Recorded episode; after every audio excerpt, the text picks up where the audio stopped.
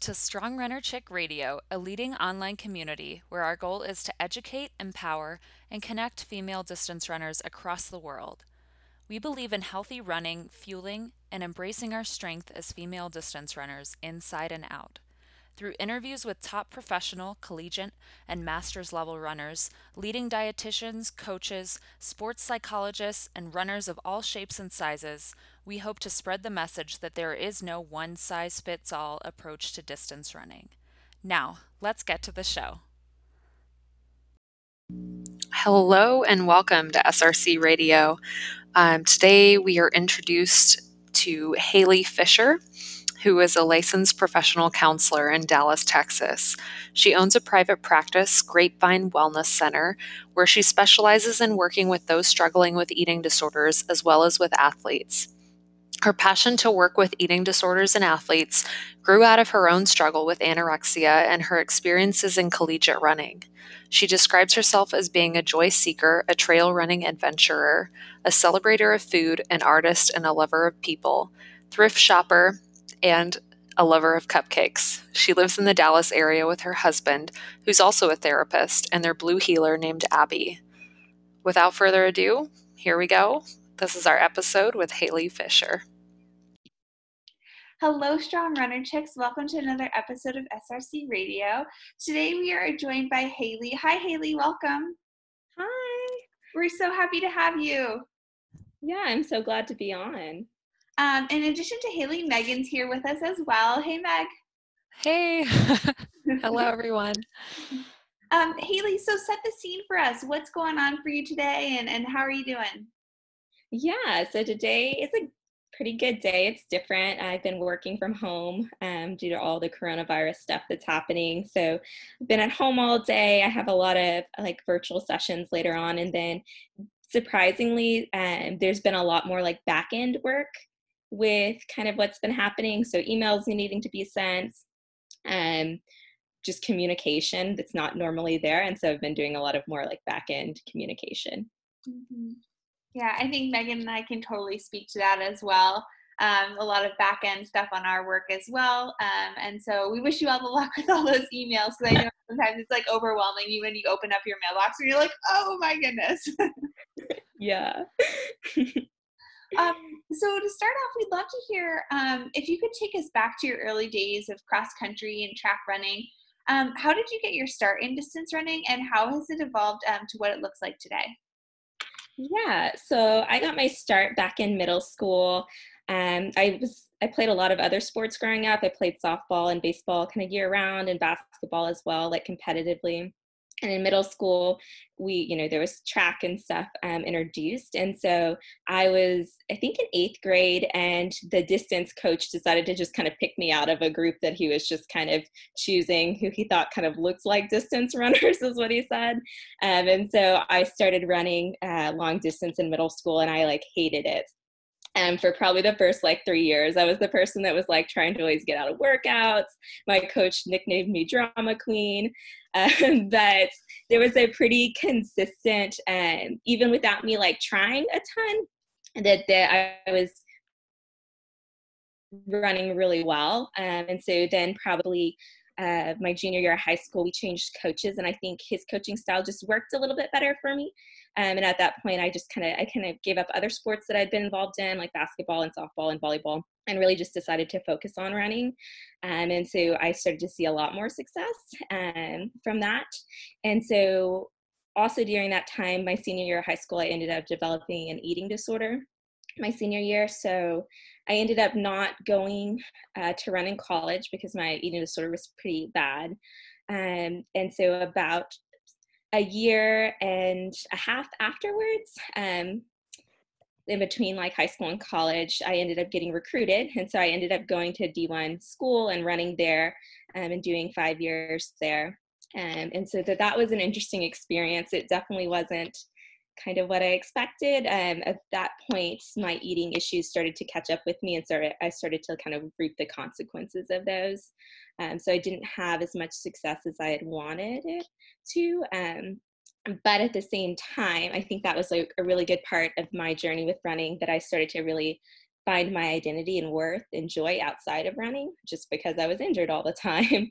Um, and so post college, I ended up actually uh, leaving uh, the middle of my cross country season, my senior year, just in the middle of a workout, just decided like that was no longer a place for me, that it was no longer healthy, that I needed to really focus on my recovery.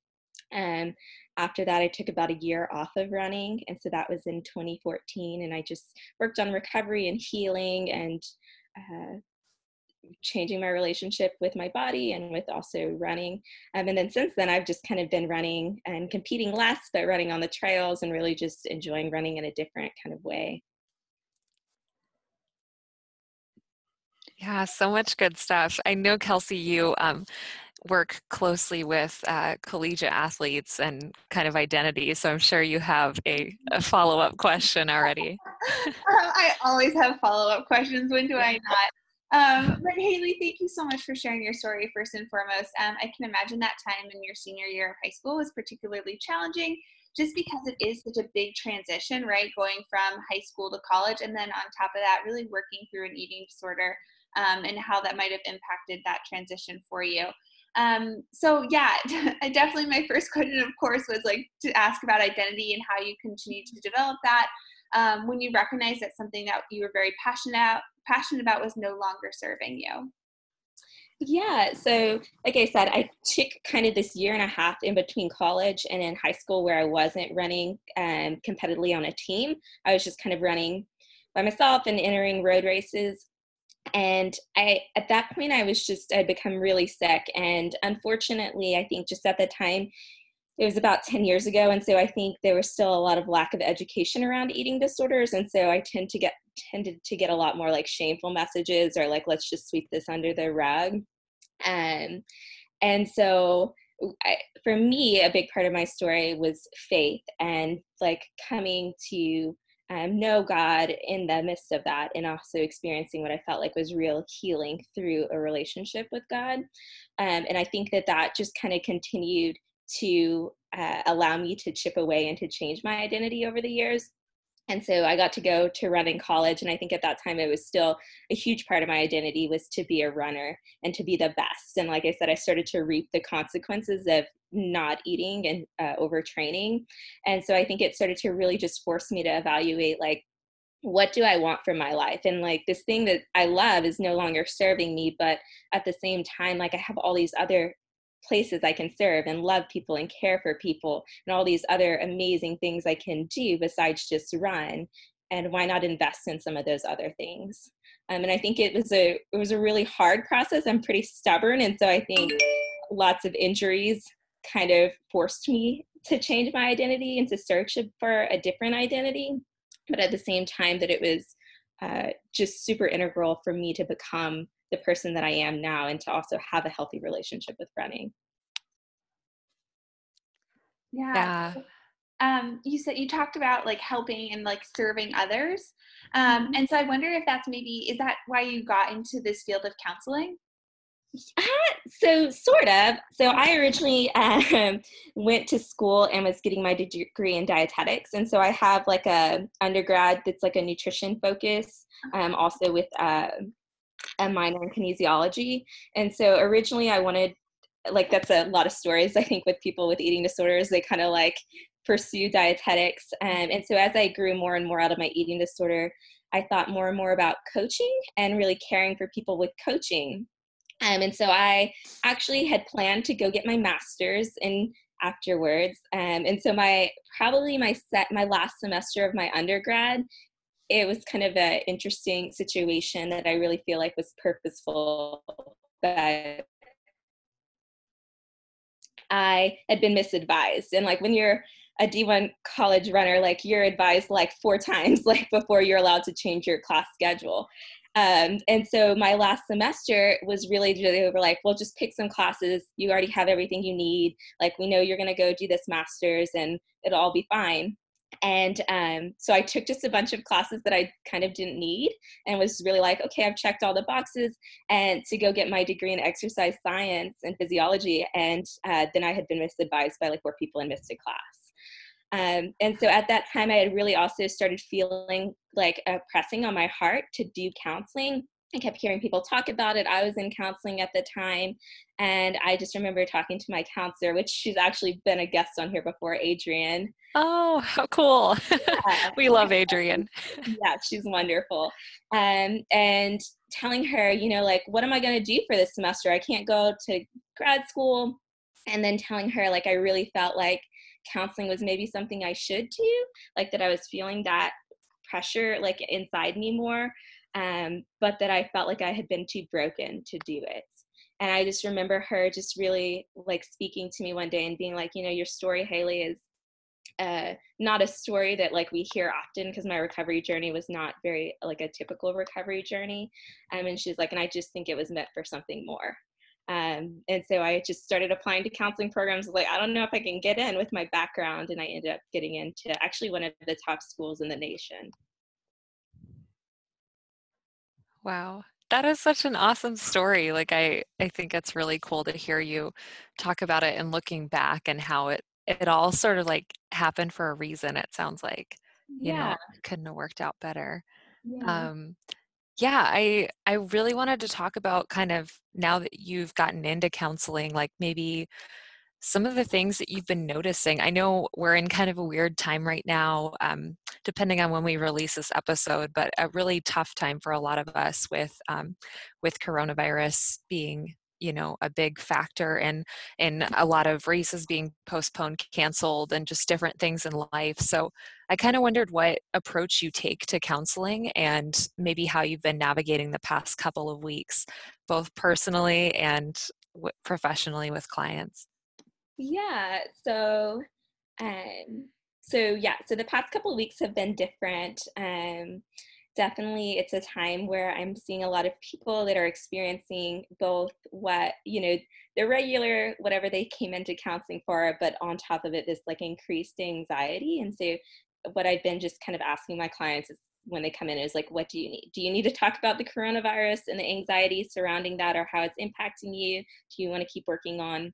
you know the specific thing we were working on like sometimes there's overlap um, but really just trying to figure out what they need in that moment um, and to help them with that. Uh, I think some of the other things that have been interesting in like a good way is that um, so I'm not sure how much you guys know about counseling and like how the licensure works state for state. And so that's been kind of a bigger bigger barrier I think for a lot of counselors is that um, that state licensing requirements are individualized and so everybody takes a national test but then you're licensed individually by your state and everyone has different requirements. So like when i was in school i had professors that had been here like counselors for 15 years that couldn't counsel here in texas because they didn't have the requirements. Um, but with like the coronavirus we've seen like um, a letting down of some of those like requirements, but also like requirements of telehealth. And so that there's also been more telehealth, like virtual appointments to serve people, which has been really great as well. Um, but then we've also, uh, you know, seen a lot of people just financially being hit. And so that counseling oftentimes is a privilege um, just because a lot of insurances don't cover it. And so that uh, we've seen clients not being able to come to sessions as well. Yeah, I can remember going through. So I got my master's in counseling, and I can remember going through my program having to take a lot of classes, uh, or take one class in particular on um, uh, virtual like counseling via like technology. And I remember thinking to myself, I was like, I'm never going to use this. Like, I'm never going to use it. And now it's come to a point in time where I'm like, oh my gosh, like it's happening. Like this is a chance for that one class or that one unit in that one class to be used. So um, yeah, I can imagine that it's been really a difficult and interesting change for a lot of people to be counseled and then to do counseling via telehealth. Um, yeah, just a really interesting time. But I appreciate you bringing that up, and I also appreciate you bringing up um, that counseling is a privilege, right? So there's so many folks nowadays who like feel that they need that they would like to get counseling and are unable to do so. So um, hopefully we can come up with a list. I know Megan and I are working on a list of um, different ways that folks can get support um, if they are unable to get paid for counseling. Um, so yeah, thank you for for speaking to those. Yeah. yeah, um, kind of. Mm-hmm. Oh, ahead, I just thought of another uh, yeah. So, especially with, I think, a lot of um, events, races, and even semesters kind of getting called off, canceled. Um, you know, what what are some tools that you're providing to clients right now, and maybe any um, anything that listeners could walk away with just on reframing their mindset, finding the silver lining in all of this? Yeah, and so um, so I think part of the thing that I'm talking with a lot of people about is like first and foremost knowing that it's okay to grieve. Um, so I think that oftentimes, you know, there's a stigma on like what we are allowed to and what we're not allowed to grieve. And so that for some people, like it feels silly to like be sad that their race is canceled, like when all these other things are happening.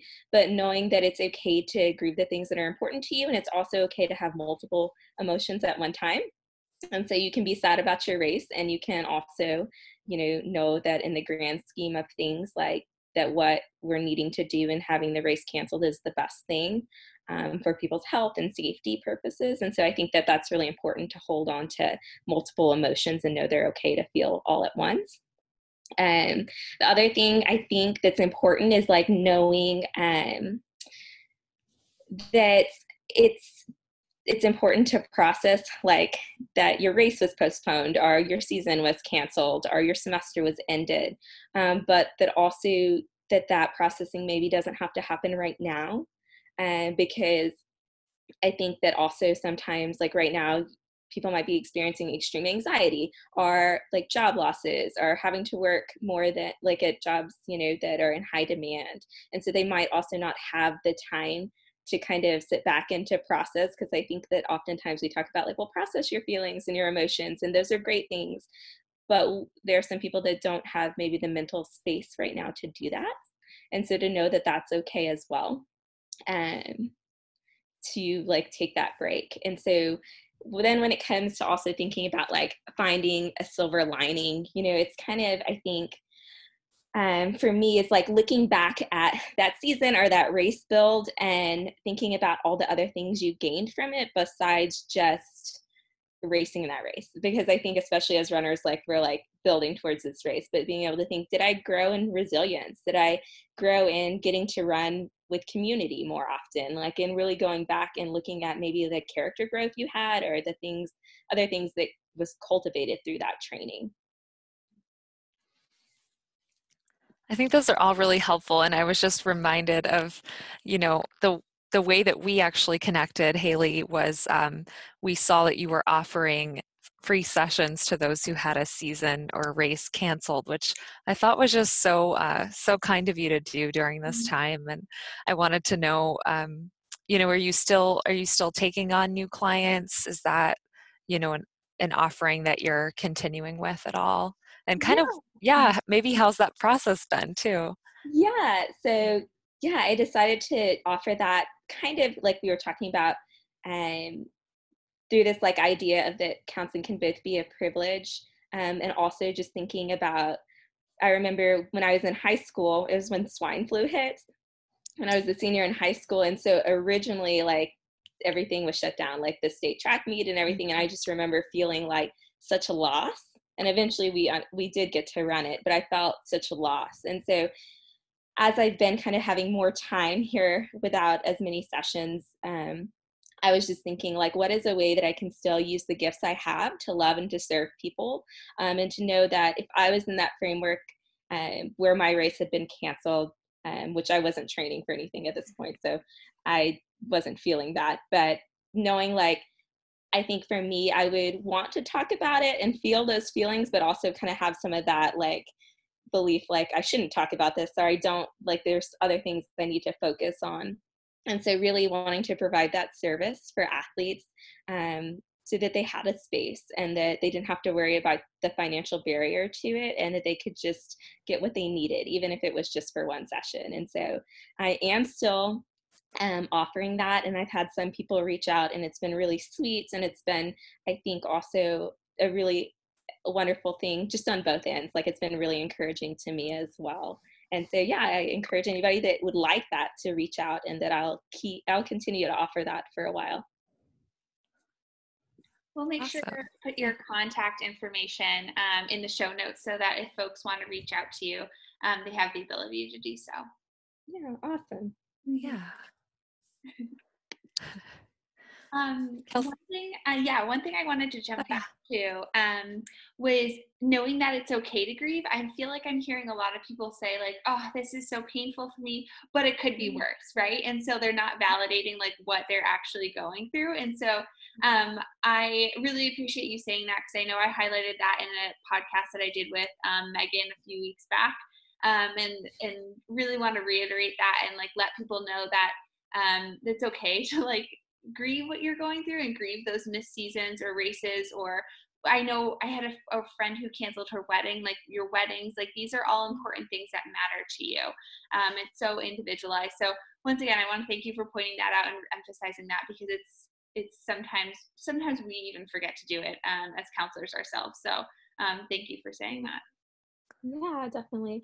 Yeah, and you know, and with that, kind of like you were say, saying, that those are important things. And so i think sometimes we think like i can fool my like body or my mind you know by pretending that didn't matter like that that is the way to handle a situation when really like long term that just makes things worse like both physically mentally emotionally to stuff those and to pretend like they didn't matter.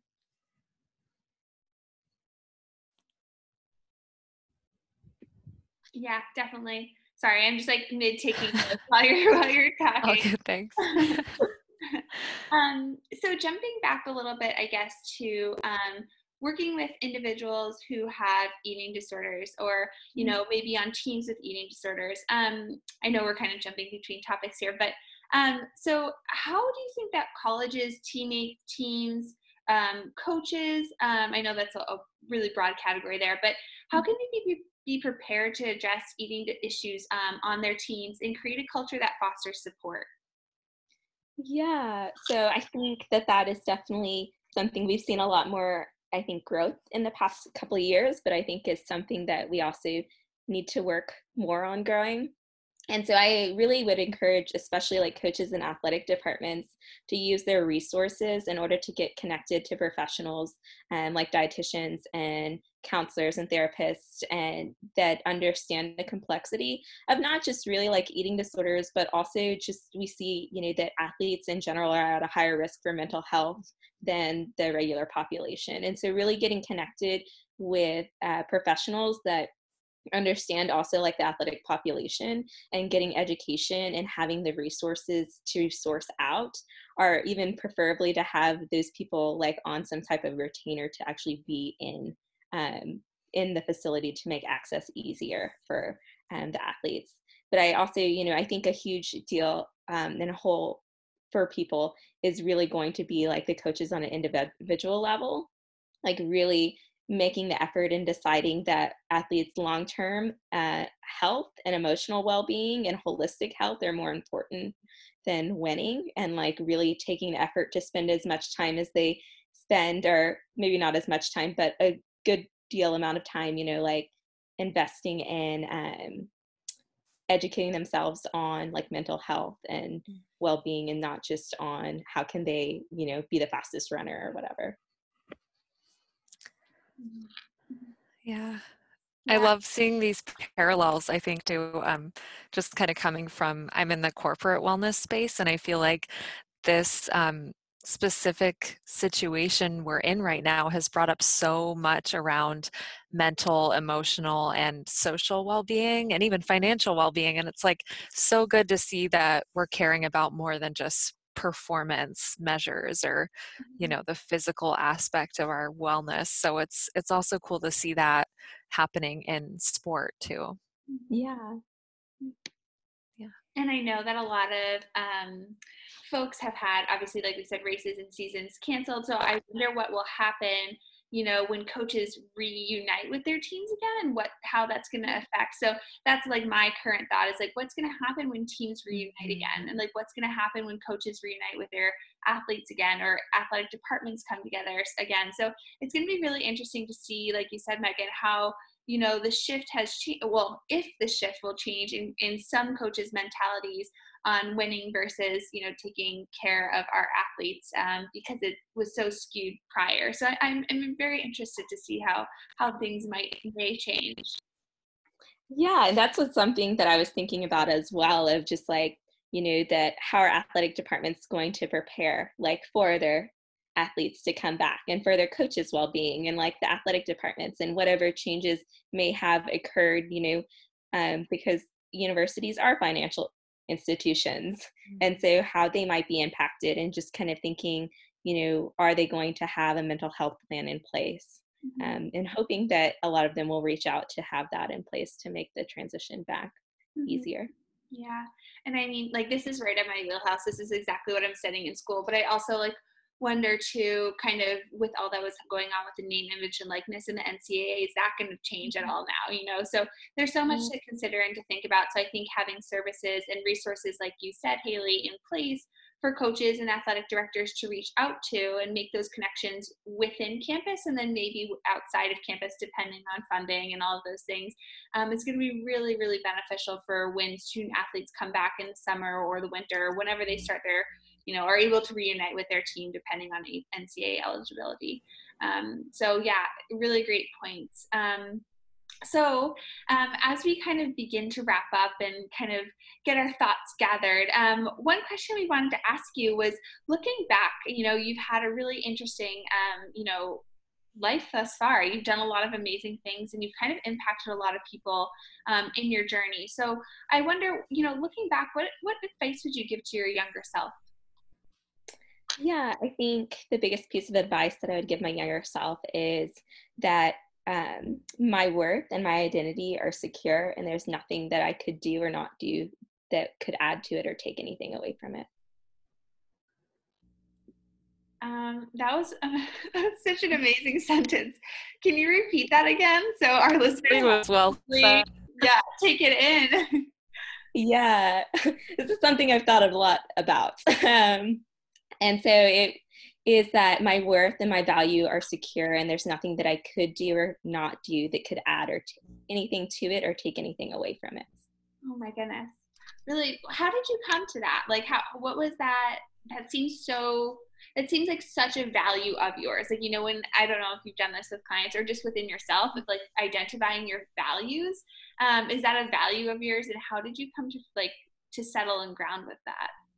Yeah, I so I think for me it was like it was really looking back about, you know, what was driving me a lot when I was younger and it was this fear that I wasn't worthy, that I wasn't loved.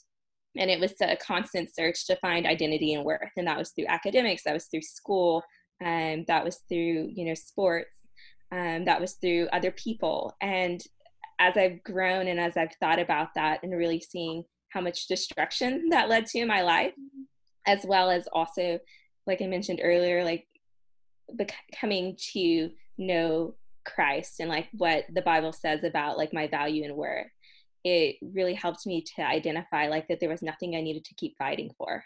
Mm-hmm. like that there was nothing like it was already secure it was already bought it was already here for me and that there was nothing that i could do to take away from it or add to it like and so that that battle that i'd been fighting all my life was not a battle that i needed to keep fighting Thanks for sharing. I think that's really powerful. Um, thank you for sharing. Yeah. Yeah. Uh, our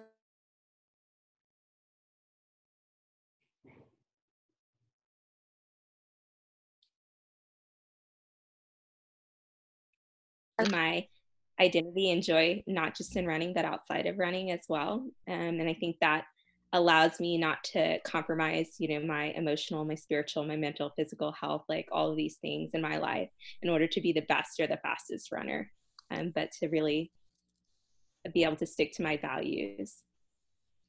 Mm, i love that. Uh, our last question is just how can listeners connect with you Yeah, so they can find me on my website, which is grapevinewellnesscenter.com. Um, they can email me through there. It's for counseling services. Um, so I do individual counseling. I work a lot with athletes, um, those who are struggling with eating disorders, and a whole host of other things. Um, and then you can also find me through Insta- Instagram. And so my Instagram is hales.fisher. Okay, Hale Stop Fisher. We'll make sure we link that up in the show notes. Yeah, all right. Anything else, Haley, that you wanted to, to share or leave our listeners with? Um, yeah, just, you know, if anybody wants to reach out to me, whether it's for that free counseling appointment or if it's just questions, I really love to just share what I know or connect people. One of my favorite things is connecting people with maybe somebody who uh-huh. knows more than I do about something, or even if I don't know the answer to a question, I'm not afraid to ask other people to see if I can find an answer and say that I would love to just be a resource for people, not necessarily in like a counselor capacity, but just to help both Megan and I are smiling because that's I think one of Megan's strengths is being able to connect folks, and she'll always say to me like, oh, "Love to connect you. people." Like, I, I love it. I love how small our world is too, in that way of like, "Oh yeah, I know Adrian, and this yeah. is how I know her," and there's so much overlap. So it's it's super exciting to see that happening, and yeah, yeah definitely all about that. Yeah, I love connecting people too. Like I'll meet uh, people for supposed to be like my marketing and then i'm like do you know this person? Do you know this person? Like let me get you their name. Yeah. Like one of my favorite things. So fun. And where are you located? I don't even think we touched on that.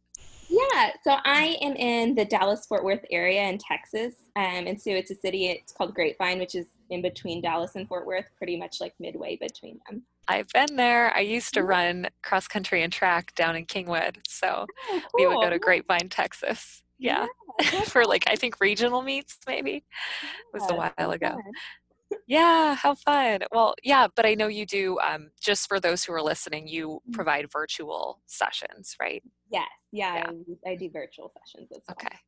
Awesome all right well thanks so much for being on haley it was a joy talking to you and getting to learn more about your work and all that you're up to so um, Thanks again for tuning in, Strong Runner Chicks. We hope you have a good rest of your day, weekend, week, wherever you are. All right, that's all for now. Thanks for listening to the Strong Runner Chicks Radio. Do us a favor and leave a review in iTunes to help spread awareness and foster the SRC community. Additionally, make sure to follow us on Instagram, Facebook, or Twitter at Strong Runner Chicks.